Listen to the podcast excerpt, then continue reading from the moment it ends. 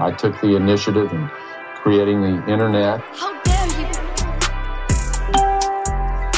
I broke the internet. Letzte Woche im Internet mit Dora, Popkultur Pro aus Berlin.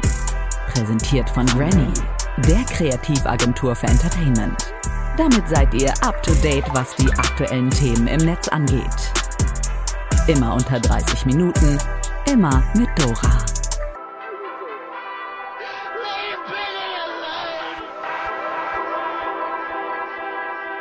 Hallo und herzlich willkommen zur 31. Episode von Sollte dieser Podcast nicht eigentlich am Mittwoch erscheinen? Das ist grundsätzlich korrekt, aber as life happens, hier ist die neue Folge und es ist Donnerstag, whatever.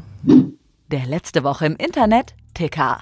Elon Musk hat ein neues Kind. Vielleicht haben wir es alle nicht so ganz ahnen wollen, aber Elon Musk und Grimes haben ein zweites Kind bekommen und zwar bereits im Dezember mit Hilfe einer Leihmutter. Nachdem die beiden bereits 2020 Eltern eines Sohnes namens Achtung Xai Xi wurden, der übrigens, wie wir jetzt davon nur X genannt wird, kam jetzt noch das Töchterchen Exa Dark Sidrel auf die Welt, die übrigens Y genannt wird. Nun denn, es sind übrigens Elons sechstes und siebtes Kind.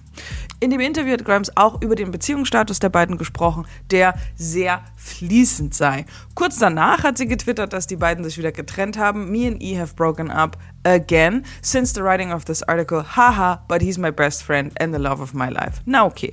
Kurz darauf soll sie mit Whistleblowerin Chessie Manning zusammengekommen sein. Das deutsche Welle-Logo in Belarus. In Belarus wurde als Antwort auf die Sanktionen der EU, die russischen Propagandasender zu verbieten, nun die Deutsche Welle als extremistisch eingestuft. Und noch weiter, das Logo des Senders nun auch. Wer dieses also verbreitet, macht sich strafbar. Wer sich also fragt, wie groß die Angst von Putin und Lukaschenko vor freien Medien ist, so groß. Siri erhält geschlechterneutrale Stimme. In den USA hat Siri ja mittlerweile nicht so wie hier in Deutschland nur zwei Stimmen, weiblich-männlich, sondern bereits vier Varianten. Und hinzu kommt mit iOS 15.4 auch noch eine fünfte Variante, und zwar eine genderneutrale Stimme. Die klingt dann so. Hi, I'm Siri. Choose the voice you'd like me to use. Und Conservative America is outraged. Gut so. Der neue Batman soll gut sein, aber wir haben ihn alle noch nicht gesehen. Also zum nächsten Thema. Der Teenager, der mit einem Twitter-Account den Jet von Elon Musk verfolgt hat, verfolgt jetzt die Privatjets von russischen Oligarchen.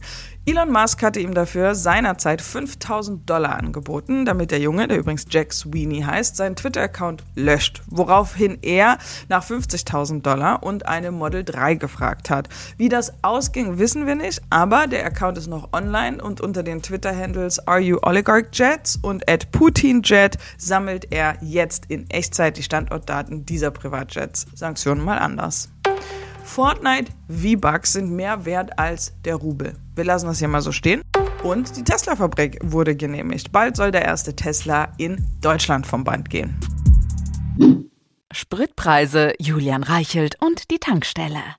Viele von euch haben das Bild sicherlich gesehen. Es zeigt einen zähnezeigenden Julian Reichelt mit Altherrenlederjacke und Hemd bis zum Bauchnabel offen, wie er zornig auf dem Gelände einer Tankstelle steht und sich in seiner Instagram-Story über die hohen Spritpreise aufregt. Das Narrativ dabei, die Regierung macht nichts, die Mineralsteuer muss ausgesetzt werden, die Atomkraftwerkslaufzeiten verlängert werden und Merkel hat das alles kaputt gemacht. Drei weinende Emojis. Dabei stellen wir gemeinsam fest, es ist schon beeindruckend, dass die Reichelt-Bubble und dementsprechend auch Telegram Deutschland es offenbar wieder geschafft hat, eine Perspektive auf den Ukraine-Krieg zu finden, den niemand hätte vorahnen können. Aber trotzdem schafft, unsere Hände gegen unsere Stirn zu schlagen.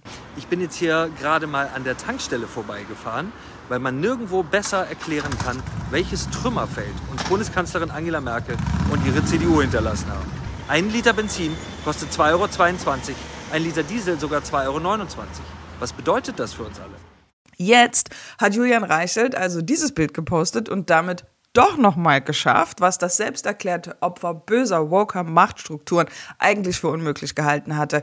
Er ist Talk of the Town geworden. Was die eigentliche Frage ist, die dieses Posting aber aufwirft, was soll das? Was sollen diese Stories auf seinem Instagram-Account? Die eine These ist, er bereitet eine Community vor. Die Merkel muss weg. Rufer sollen sich schon einmal bei ihm sammeln, damit er aus seinem Account ein Sammelbecken an Fans für sein quote-unquote neues Medienprodukt machen kann. Oder, wie die SHZ schreibt, seit seinem Rauswurf bei Bild steht Julian Reichelt auf dem Abstellgleis des Journalismus, aber er will zurück ins Rampenlicht und dafür opfert er sich. Jetzt ist er sogar Influencer geworden. Aber es gibt auch noch einen alternativen, kritischeren Blickwinkel. Der liest sich bei Twitter ungefähr so. Es sind schlimme Zeiten. Die Menschen auf Twitter gehen sogar so weit, ein Meme von Julian Reichelt viral gehen zu lassen. Schlimme Zeiten, schreibt Quattromilf. Antwort von Rebecca Baden, gar kein Bock, sein Gesicht den ganzen Tag auf Timelines zu sehen. Und die Antwort darauf ist, ich checke das auch null. Guckt mal der Abuser. So Jon Schröder-Kim und was geht in Moskau?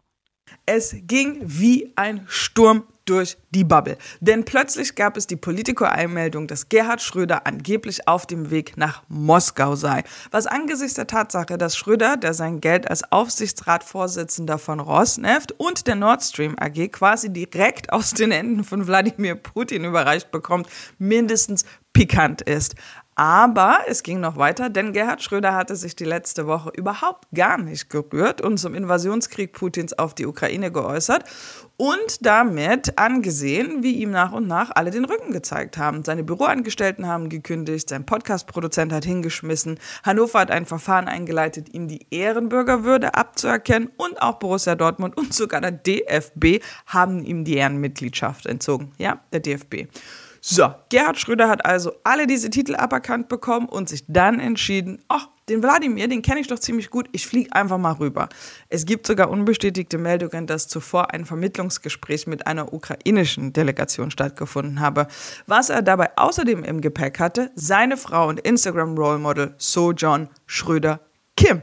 Und Sojourn hat die Gelegenheit des ungeplanten Moskau-Besuchs direkt genutzt, um sich in Szene zu setzen. Sie hat sich am Fenster ihres Hotels ablichten lassen in betender Pose. Das Internet ist natürlich innerhalb von Sekunden komplett eskaliert und Moritz Hürtgen, der Chefredakteur von Titanic, schreibt dazu passend, also ich sage das sonst nie, aber hier ist für mich vielleicht der Punkt erreicht, wo man etwas nicht mehr parodieren kann. Ja, vielleicht ist das so. Zeitungen schreiben, im Krieg ist alles erlaubt. Ob diese Aktion aber wirklich mehr im Auge hatte, als nur den Ruf von Gerhard Schröder zu retten, wir werden es wahrscheinlich nie erfahren. Let's Dance scheitert an Corona und Schrowange auch. Bei all den Nachrichten, die man gerade so zum Thema Ukraine mitbekommt, fällt vielleicht auf, dass das beherrschende Thema der letzten zwei Jahre ein bisschen in Vergessenheit gerät. Und das ist ziemlich gefährlich. Denn noch nie hatten wir so eine hohe Corona-Inzidenz wie jetzt gerade.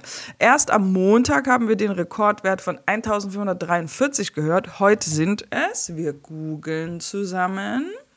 Ah ja, Meldung von vor zwei Stunden, erstmals über 1600. Omikron tobt also und gut, dass wir nächste Woche Freedom Day feiern. Clown-Emoji. Aber auch die Medienlandschaft ist von Corona schon wieder ganz schön in Mitleidenschaft gezogen worden. Zwar hatten wir auch in der Vergangenheit schon immer wieder erlebt, dass beispielsweise KandidatInnen bei Live-Shows wie Schlag den Rab ausgefallen, Schlag den Rab, dass KandidatInnen bei Live-Shows wie Schlag den Star ausgefallen sind, aber dass nun der ganze Cast von Shows wackelt, ist tatsächlich neu. Das Ganze fängt eigentlich bei Birgit Schowranger an, der Frau, bei deren Namen man nie so genau weiß, wo eigentlich das W und das R hingehört. Wir erinnern uns, Birgit Schworwange ist erst Ende letzten Jahres zu Sat1 gewechselt, seitdem sie seit 1994 bei RTL war. Wer also 1990 geboren ist, kann sich zum Vergleich klar machen, als ihr eingeschult wurdet, kam die Schrowange zur RTL und blieb auch da. Anyway, darum geht's gar nicht. Birgit wechselte Ende 2021 zu Sat1 und sollte damit zwei Sendungen, wie es im Pressetext hieß, durchstarten. Leider kam es bislang dazu nicht, denn Birgit ist Corona-positiv getestet worden und statt dem 7. März musste Sat1 nun improvisieren und verschieben. Zunächst ging sogar eine Pressemitteilung raus, dass das Format am 28. März starten sollte, aber auch der Termin kann offenbar nicht gehalten werden, denn nun ist vom 30. Mai die Rede. Sat1 selber sagt, zudem DWDL Corona-bedingte Pausen in unterschiedlichen Teams, die an unterschiedlichen Programmen arbeiten, machen es notwendig, dass Sat1 einige Programmstarts verschieben muss. Ein guter Neustart sieht anders aus. Aber auch bei Let's Dance sieht es schwierig aus. Mit Lilly zu sein, Wittgenstein, Berleburg, Caroline Bosbach und Hardy Krüger Junior sind schon drei Promis. die wegen Corona ausscheiden mussten. Aber auch bei den professionellen TänzerInnen gab es schon mehrere vorzeitige Exits, die dann zu Umbesetzungen führten. Irgendwie natürlich auch schön, dass die sonst so ultra durchgetaktete Fernsehwelt gerade ein bisschen erschüttert wird und zu Improvisationen gezwungen. Dass es ausgerechnet mit der Pandemie zu tun hat, ist natürlich ätzend. Kanye West, sein neues Video und der Stem Player. Nicht nur Jenny Elvers und Mark Terenzi sind jetzt ein Paar, sondern auch Kim Kardashian und Pete Davidson sind jetzt endlich Instagram-Official. Das allerdings erst, nachdem Ye in der letzten Woche sein neues Video zu Easy veröffentlicht hat. In dem düsteren Stop-Motion-Klebelook-Clip vergräbt er Pete Davidson in der Erde, sodass er noch seinen Kopf rausschaut und pflanzt Rosensamen um ihn herum. Am Ende gibt es dann noch die Einblendung Everyone lived happily ever after, except Skeet, Skeet durchgestrichen, you know who, joking, he's Fine. Wir alle wissen, das ist längst nicht der einzige Diss gegen Davidson, aber ist das überhaupt einer oder ist das künstlerischer Umgang mit dem zur Schau gestellten Liebeskummer, Eifersuchtsdrama der letzten Wochen oder ist es absolutely off und Kanye has finally, finally really lost his mind? Und ist gefährlich? Wir wissen es nicht. Aber auch Kim ist bereit für den Rosenkrieg. Sie spielt ihn aber auf ihre Art. Im April startet die neue Show The Kardashians und ich denke, wir wissen alle, was das bedeutet.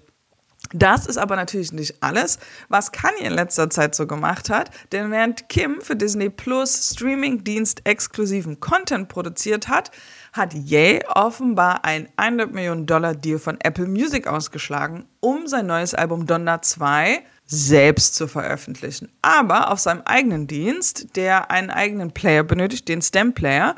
Stems, das kennt man aus der Welt der Musikproduktion, sind quasi Spuren, also wenn man so will, die einzelnen Instrumente eines Songs oder Beats und über ein eigenes kleines Device, das ein bisschen aussieht wie ein tragbares Google Home oder sowas, kann man nun Donder 2 hören und live remixen. Also Spuren mit Effektor versehen, ausschalten, lauter machen und so weiter.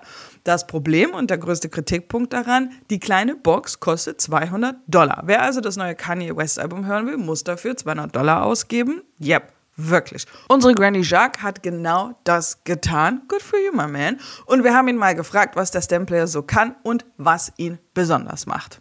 Hey, ähm, also zum Stemplayer. Ich habe am Anfang echt krass überlegt, ob ich es bereuen werde, mir den zu kaufen. Bin im Endeffekt aber doch sehr froh, es getan zu haben.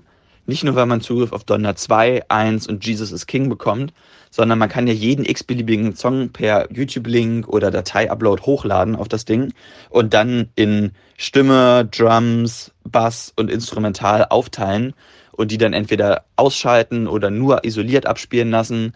Das führt dazu, dass man ein extrem eigenes Hörerlebnis bekommt. Also es gibt nicht mehr nur diesen einen Song, der vom Label auf Spotify hochgeladen wurde und den muss man sich dann so anhören und der ist fertig, sondern man kann sich halt alles x-beliebig remixen, wie man möchte.